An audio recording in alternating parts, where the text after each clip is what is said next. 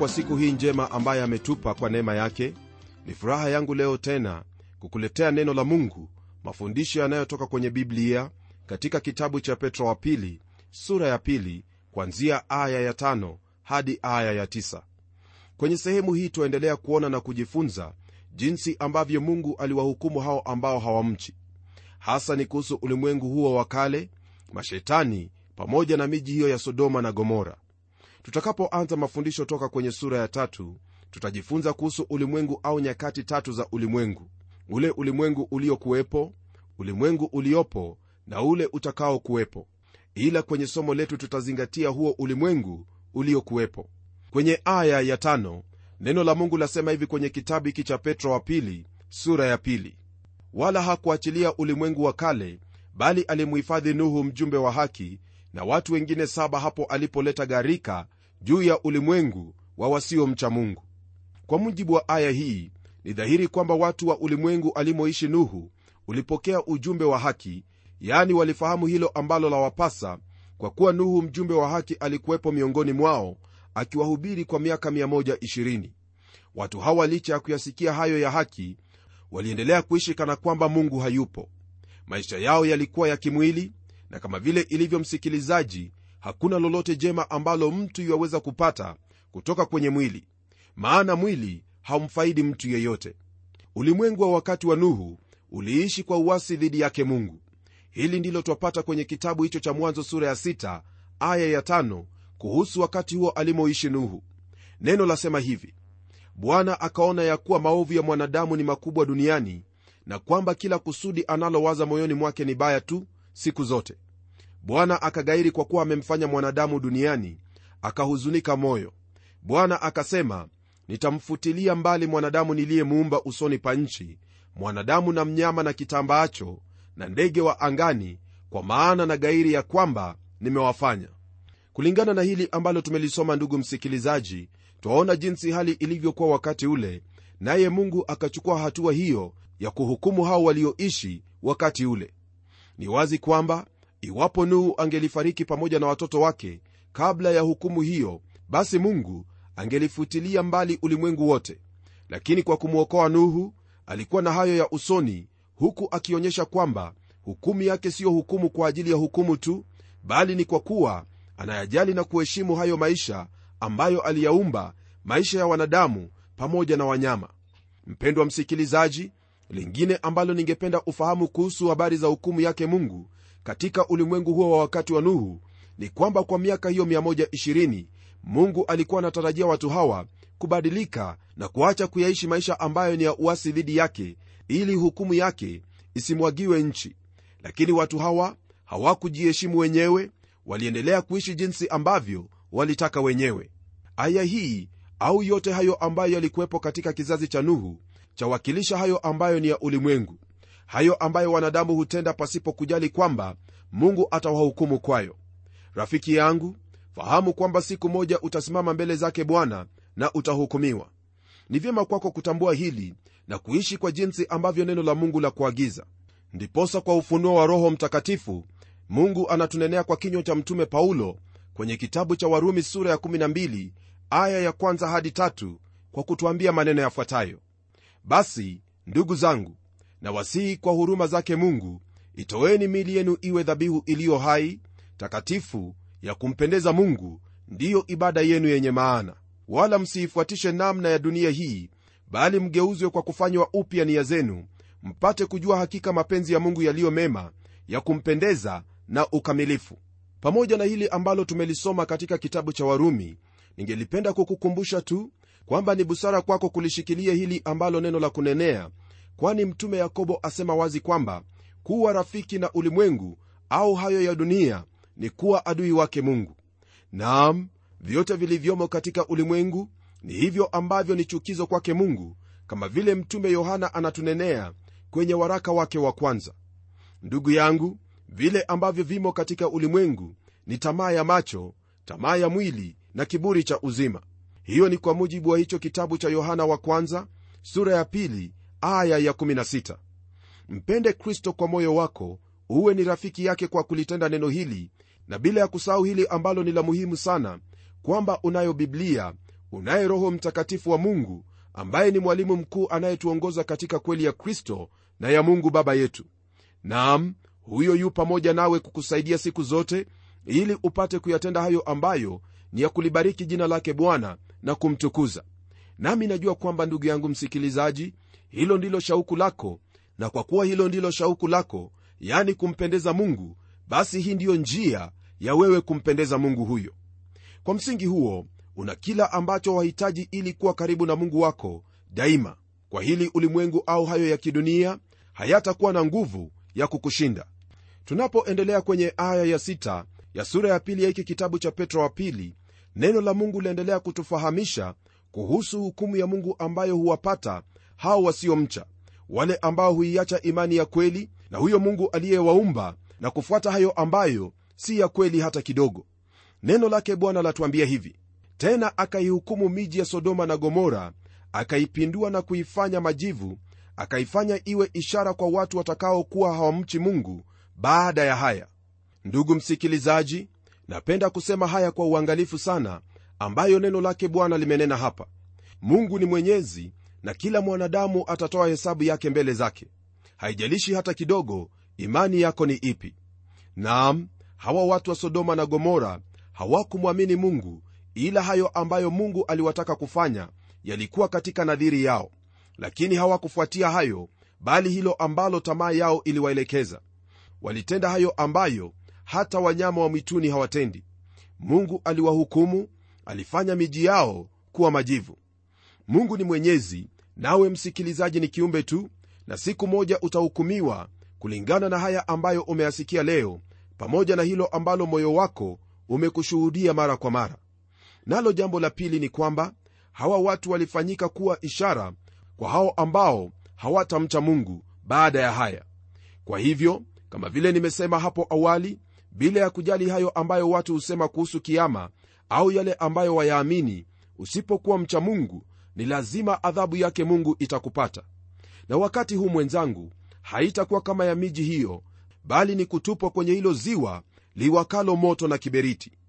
Sehemu hii ni ya kila mmoja ambaye aliyeasi maadili yake mungu kila mmoja ambaye alipuuza neno lake mungu neno ambalo lilikuwa na nguvu ya kumwokoa na kwa ufahamu wako msikilizaji wangu njia ni moja tu ambayo ya kuhakikishia usalama wako nayo ni wokovu katika kristo. Usipuuze hili hata kidogo kwani kuna njia ambayo huonekana kuwa sawa kwa mtu lakini mwisho wake ni mauti. Ni vyema kufahamu njia hiyo ambayo waipitia. Pasipo kufanya hili basi utakuwa miongoni mwa hao ambao hutembea kwa njia hiyo ya kutojali na mwisho kufikia mji huo uitwao majuto usingelipenda kujuta rafiki yangu ndiposa mara kwa mara na kuhimiza kwamba ni vyema kuichunguza imani yako ni vyema kujiuliza swali iwapo kwa hakika hilo ambalo waliamini ndilo ambalo ni kweli au huenda umedanganyika. Maana kwa kujiuliza maswali kama yale ndipo utakuwa na uhakika wa lile ambalo waliamini. Lakini unapoyapokea maneno tu na kuyaamini mwisho utajipata kwamba wewe mwenyewe ndiwe uliyejipoteza. Maana mimi nimekuambia neno la mungu pia limekunenea na pia kuna wengi tu ambao wamekunenea bila ya kutaja maumbile yake mungu pamoja na moyo wako ambao mara kwa mara wakushuhudia njia hiyo ambayo umeifuata. Lingine ambalo litakuhakikishia uokovu wako msikilizaji au usalama wako ni hili kwamba ya kupasa kuiangalia hayo unayoyasikia usije ukakosa hilo ambalo la kufaa yani uokovu wako katika kristo. Kwa maana ikiwa lile neno lililonenwa na malaika lilikuwa imara na kila kosa na uasi ulipata ujira wa haki. Sisi je tutapataje kupona tusipo ujali uokovu mkuu wa namna hii ambao kwanza ulinenwa na bwana kisha ukathibitika kwetu na wale waliosikia? Mungu naye akashuhudu pamoja nao kwa ishara na ajabu na nguvu za namna nyingi na magawanyo ya roho mtakatifu kama alivyopenda mwenyewe. Ndugu msikilizaji haungelipenda kufahamu kwamba umepotea katika njia hiyo ambayo unaifuata. Kwa sababu hiyo ndiposa tena sichoki kukwambia kwamba jaribu kuangalia hayo ambayo wayaamini yachunguze usiyafuate tu. Tafadhali yachunguze vizuri ili kwamba uwe na uhakika wa hilo ambalo waliamini. Tukiwa bado kwenye aya hii ya tano ya sura ya pili ya hiki kitabu cha petro wa pili napenda pia kukufahamisha kuwa jambo la tatu ambalo lahusu aya hii au miji hiyo ya sodoma na gomora ni kwamba wenyeji wa miji hiyo waliishi katika njia ya kumchukiza mungu kwa matendo yao ya ushoga na mengine tu ambayo yaliambatana na uovu wao. Kumbuka kwamba haijalishi kama utawala wowote au katiba yoyote ile itahalalisha matendo kama hayo. Mungu anatazama na kuona watu ambao ni lazima wahukumiwe. Lolote ambalo walitenda iwe wamwamini mungu wa biblia au la uwe wadai kuwa ni mkristo au la mungu huyo wa biblia ndiye atakaye kuhukumu kama alivyofanya hao ambao hawakumcha wale watu wa sodoma na gomora. Sijui mwenzangu utachagua nini au njia ipi lakini ushahidi upo wa magofu ya miji hiyo ya sodoma na gomora jinsi mungu alivyowamwagia hukumu yake. Na hivyo ndivyo atakavyohukumu kila mmoja aliyemwasi dhidi ya kanuni na matakwa yake. Kisha tunapoendelea kwenye aya ya 7 na 8 twaona neno lake bwana likiendelea kutwambia haya. Akamwokoa lutu yule mwenye haki aliyehuzunishwa sana na mwenendo wa ufisadi wa hao wahalifu maana mtu huyu mwenye haki akikaa kati yao kwa kuona na kusikia alijitesa roho yake yenye haki siku baada ya siku kwa matendo yao yasiyo na sheria. Kwa habari hizi ambazo twazipata kumuhusu lutu ni rahisi unaposoma kwenye hicho kitabu cha mwanzo na hayo yote aliyotenda kugeuza nia yako kumuhusu mtume petro anasema kwamba mtu huyu alikuwa mwenye haki aliwakilisha hilo ambalo ni haki sawa na adili. Na kama vile ilivyo rafiki yangu mtu mwenye haki anapokaa miongoni mwa watu wasio na sheria moyo wake ni lazima utahuzunishwa. Mungu alimwokoa mtu huyu kwa kuwa alikuwa ni mwenye haki. Kwa msingi wa hili ambalo twalisoma ni wazi kwamba mungu hawezi kumhukumu yeyote ambaye ni mwenye haki hasa pamoja na hao wasio haki hili ndilo ambalo msikilizaji wangu twalipata kwenye zaburi ya kwanza kwamba wenye dhambi hawatasimama katika kongamano la wenye haki. Kwa kuwa haya yote yalifanyika kama ishara kwetu basi ni lazima tujiandae kwa mshangao mkubwa siku hiyo ya kuingia mbinguni. Mshangao wa kwanza ni kwamba kuna watu ambao unapowaangalia leo hii waweza kudhani kwamba watakuwepo mbinguni lakini hawatakuwepo. Wao walikuwa ni wanafiki watu ambao kwa ndani hawakuwa na kichwa chake bwana. Kisha la pili ambalo litakuwa la kushangaza ni kwamba kuna hao ambao twadhani kwamba hawajazaliwa mara ya pili hawakuwa na ushuhuda ambao kwa kanuni zetu za kibinadamu haikuwa jinsi yahitajika ni kama lutu ambaye hakuishi katika ushuhuda unaoonekana kwa hao watu wa miji hiyo. Ndiposa alipowaambia hao waume za binti zake kwamba mungu ataiharibu miji hiyo alionekana kama mtu anayedhihaki hawakumwamini. Lakini mungu anayejua mioyo ya watu alimwokoa kwa kuwa yeye ndiye muhukumu wa haki. Rafiki yangu licha ya kufahamu hili ni vyema siku zote kwako kuishi katika hilo ambalo litakuwa ni ushuhuda kwa imani ulio nayo katika kristo. Ni kweli kwamba waweza kuwa kwenye sehemu ambayo watu hawatendi hilo ambalo ni haki wao ni wafisadi wasiotii sheria ila waweza kuwa tofauti maana u mtoto wa mungu na una asili mpya ambayo yampendeza mungu katika kristo. Pamoja na hili mungu amekupa uwezo wa kuwa mshirika wa tabia ya uungu ili utende hilo ambalo litakuwa kwa sifa na utukufu wake na ushuhuda kwa ulimwengu pia. Somo ambalo hasa twalipata kwenye aya hizi ni kuhusu jinsi ambavyo mungu atakavyolinyakuwa kanisa toka ulimwenguni kabla ya kipindi hicho cha dhiki kuu. Ndiposa mwenzangu hakuna njia ambayo watakatifu watakuwepo hapa wakati wa hukumu na dhiki kuu. Hata hao ambao ni dhaifu wataondolewa kabla ya wakati huo. Hawa ndiyo ambao wamefanyika haki kwa imani katika kristo. Nayo aya ya tisa rafiki msikilizaji twaendelea kwa kuona yafuatayo kwenye kitabu hiki cha petro wa pili sura ya pili. Basi bwana ajua kuwaokoa watauwa na majaribu na kuwaweka wasio haki katika hali ya adhabu hata siku ya hukumu. Ndugu msikilizaji kwa hao ambao daima waamini kwamba ni lazima kanisa kupitia katika dhiki fahamu kwamba bwana ajua kuwaokoa watauwa hauwezi kujua jinsi atakavyofanya lakini yeye mwenyewe ajua jinsi atakavyotenda hilo. Mungu anajua tofauti kati ya hao wenye haki na hao wasio haki. Ngano na magugu ni lazima kukuwa pamoja na mwisho ndiye atakayeyatawanya hayo na kuweka kila moja sehemu yake siku yaja ambapo atafanya kazi hiyo watauwa wataokolewa nao wasio haki watahukumiwa. Je msikilizaji wangu waweza kufahamu iwapo wewe ni mmoja wa hao watauwa nam waweza kujua iwapo wewe ni mmoja wa hao watauwa jambo la kwanza ni kwamba ni lazima uwe umemwamini bwana yesu kristo kama mwokozi wa maisha yako. Hili ndilo ambalo twalipata katika kile kitabu cha injili ya yohana sura ya kwanza aya hiyo ya 12 na 13 ambayo yanena hivi kwa habari zake yesu kristo na hao waliomwamini. Neno lasema hivi bali wote waliompokea aliwapa uwezo wa kufanyika watoto wa mungu.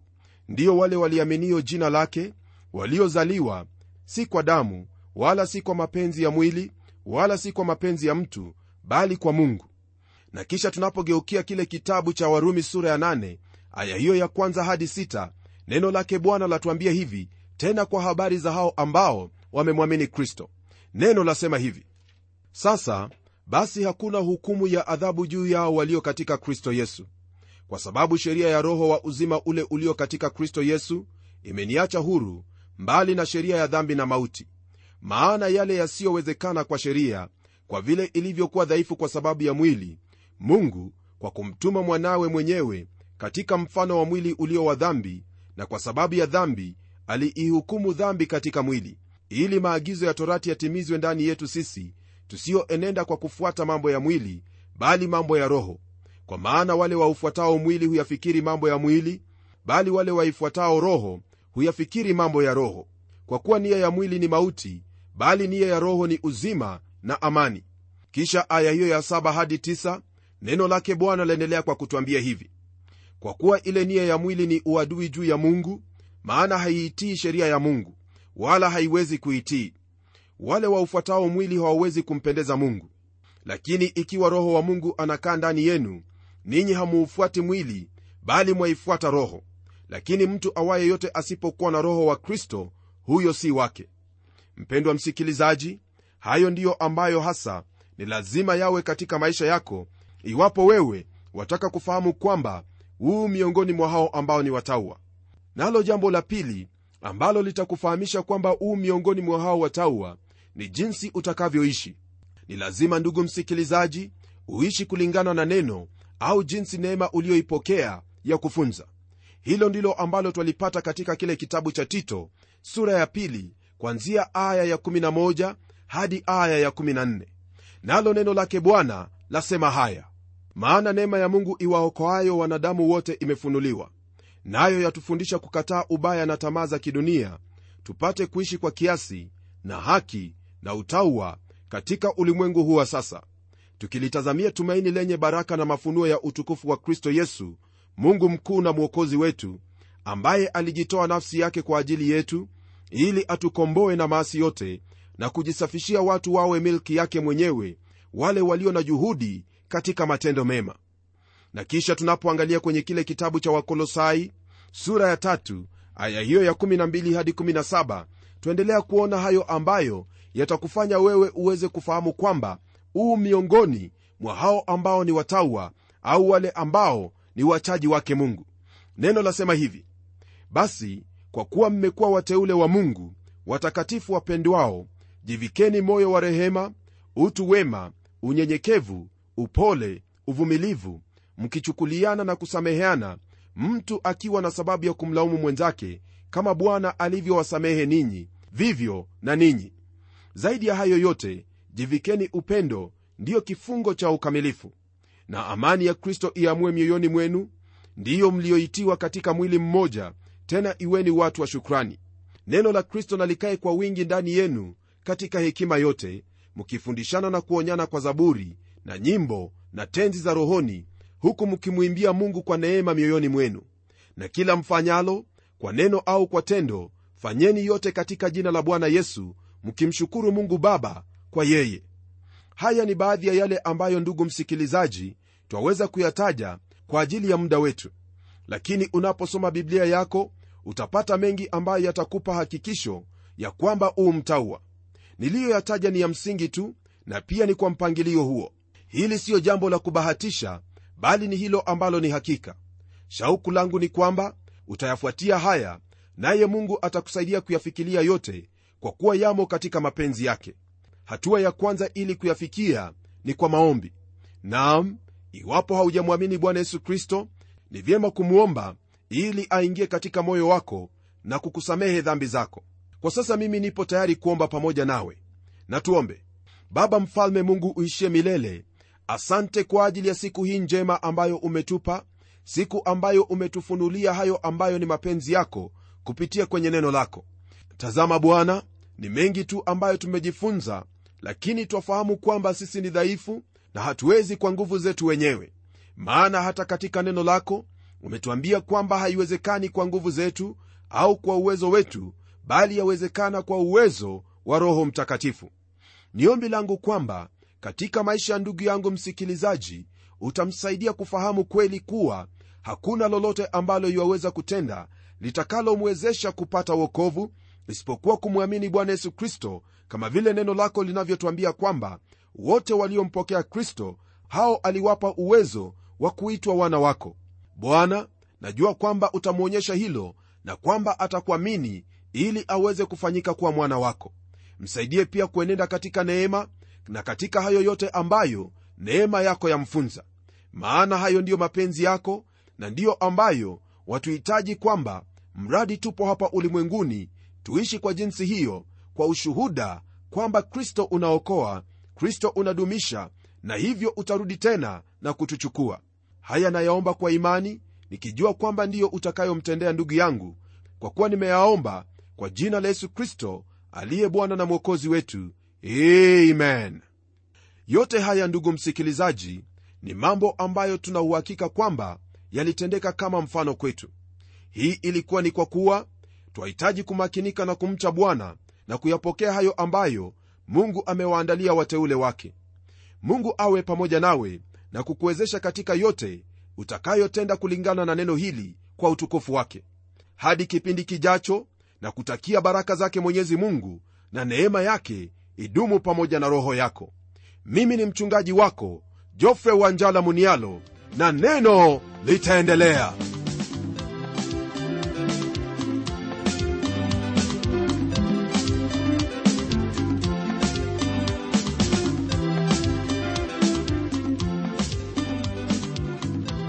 Ni matumaini yangu ya kwamba umebarikiwa na hilo neno la bwana na ikiwa una swali au pengine ungependa kuinunua kanda ya kipindi hiki ambacho umekisikiza leo hebu tuandikie barua ukitumia anwani ifuatayo. Kwa mtayarishi kipindi cha neno transworld radio.